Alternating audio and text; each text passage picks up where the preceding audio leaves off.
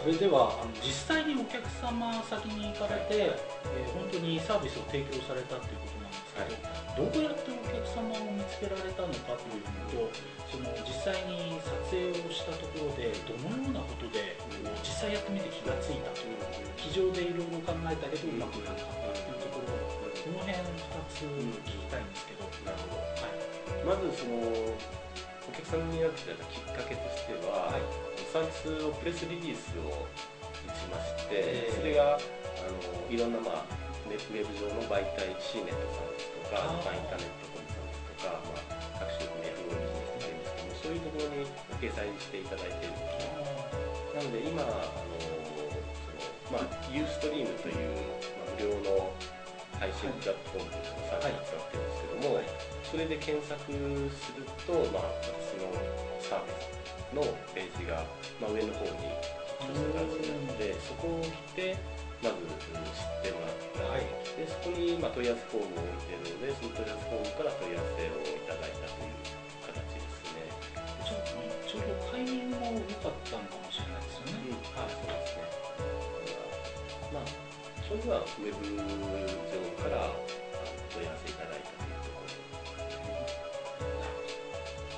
ウェブ上ではまあサービスが告知しているので、ええ。そのまあ、これからまあもう少しあのお客さんを呼び込むために、まあ、Google アドワーズとかあのそういうリスティング広告と言われているものを注力していきたいなと思ってですね Yahoo のリスティング広告はあの始めたんですけれども、ええ。僕はチェア。そうそう、オーバーです。で、まあ、クリックはしていただいているので、あのまあ、こう5バンド、バージョンといいましょうか、クリックしてどれぐらい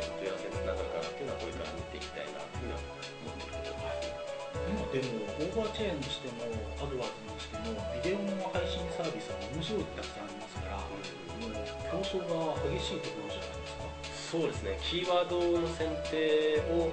あの慎重にやる必要がありますけども、うん。それを選べば、あの必ずしももう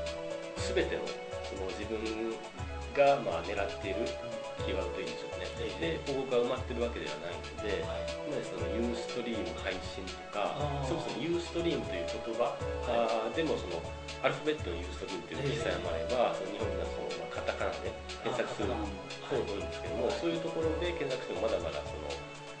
されてるのが少ないので、あそんなもんですか？はい、はい。結構チャンスはあるかなと。今のところですね実はそのあの独立してから SEO かそういうプロモーション支援も、ええ。あのしていたので、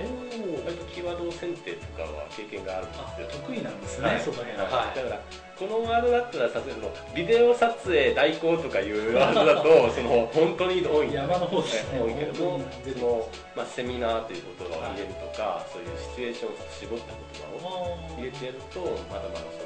実際の検索ボリュームも Google が公開しているので、ええ。検索数は多い。つまりたくさんの人が興味を示しているけどもまだ広告としては十分率もうん。出てないというようなそういうキーワードも結構探すことができてその辺は経験の勝負ですね。そうですね。でまあ先ほどそのお客さんのとこ行ってきての話なんですけどもやっぱり現場に行ってその起こることっていうのはありますよね、ええ。その単純にその音がなかなか取りづらかったりですとかその、まあ、セッティングの時間がなかなか足りなかったりとかあるんですけれども。それ実際やってみないとわからないですそうよねですよね。でその結構そのリアルタイムとかにやる形になると、まあ、その一発が勝負なので。生中継ですよね、ええええだからやっぱりかなり緊張というかその早めに行ってという形にはなりますねまあでもやってみてと思ったのはその月曜日のお客さんが結構大きいイベントであのインティーカーのジャパンのカップみたいなおうおう300マイルというものがあって佐藤拓磨選手ええ。とかもあの参戦してるやつなんですけどもすごいですね。記者発表会があったんですねでその撮る場所がその会場の結構後ろで、ええ。そのまあ、300人ぐらい900人ぐらいのメディアそんなたくさんいたんですがで僕の横にテレビ中継のカメラがあってあなんかナムザだったんですけどで買ってるところで、まあ、こっちの僕が立てて で撮ってたんですけれどもやっぱりそのあのー三脚の高さがちょっと低くてその 撮ってるうちに腰がちょっと痛くなったなとか、まあ、そんなところもあるし、そのあの照明がですねその僕の立ってる位置からだとええ2人ゲストがいらっしゃったんですけども、1人のところにはライトが当たって綺麗に映ってるけども、もう1人のところはちょっとライトがその影になっているところだったんで、はい。ちょっとそのコントラストがはい。大きいと一人真っ黒になって一人真っ白になってですよね。なんていうのが、まあ、今回のことはちょっと避けられなかったんですけども、ええあったので、やっぱりそういうのはその現場に、まあ、早く行って、打ち合わせの時間を取っておくのは大事だなってい。うのは打ち合わせだって大切であるとリハーサルが大切であるところですねじゃああの実際のところサービスの内容というのはどういうものなんですか？はい、あの出張してその配信の支援代行するサービスでして、まず機材としてビデオカメラビデオカメラそれから三脚で配信するためのノート PC のサーバー。そうなんではい。あのソフトウェアが入ってるんですけど、はい。設定されたソフトウェア、それから小型のマイクロフォン、やってますね。ワイヤレスのマイクロフォンはい。あとその集音マイクをつけてみてる集音マイクを持って、えー出張して、その場でその、まあ、設営して、実際に配信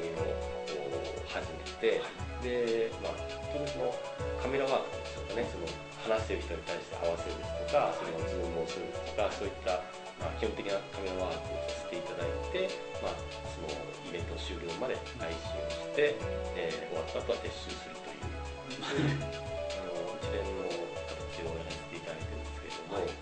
これ事前に例えばここでこういうようなあの話が始まりますよとか入手できるんですか？きないケースが多いですね。じゃあ臨機応変でやっていただいてるっていうそうですね。そうですね。あの本当にそうですね。えじゃああのなかなか素人には難しいっていうところですねーそうですね。あのやっぱりやっぱり軽減がないとその思わぬ誤算というんですかね、ええそういうのは出てくるかもしれませそうは言ってもその参加者の気分でその見たいものその参主催者がアピールしたいと思うところをちゃんと察知して、はい。あのやればいいので、まあ、ある意味その参加者的な視点というのも結構ね大事かなというふうに思ってますね。参加者の視点は大きいですよね、はい。参加者っていうことは結局見たい人の視点ですよね、ええそうですよね。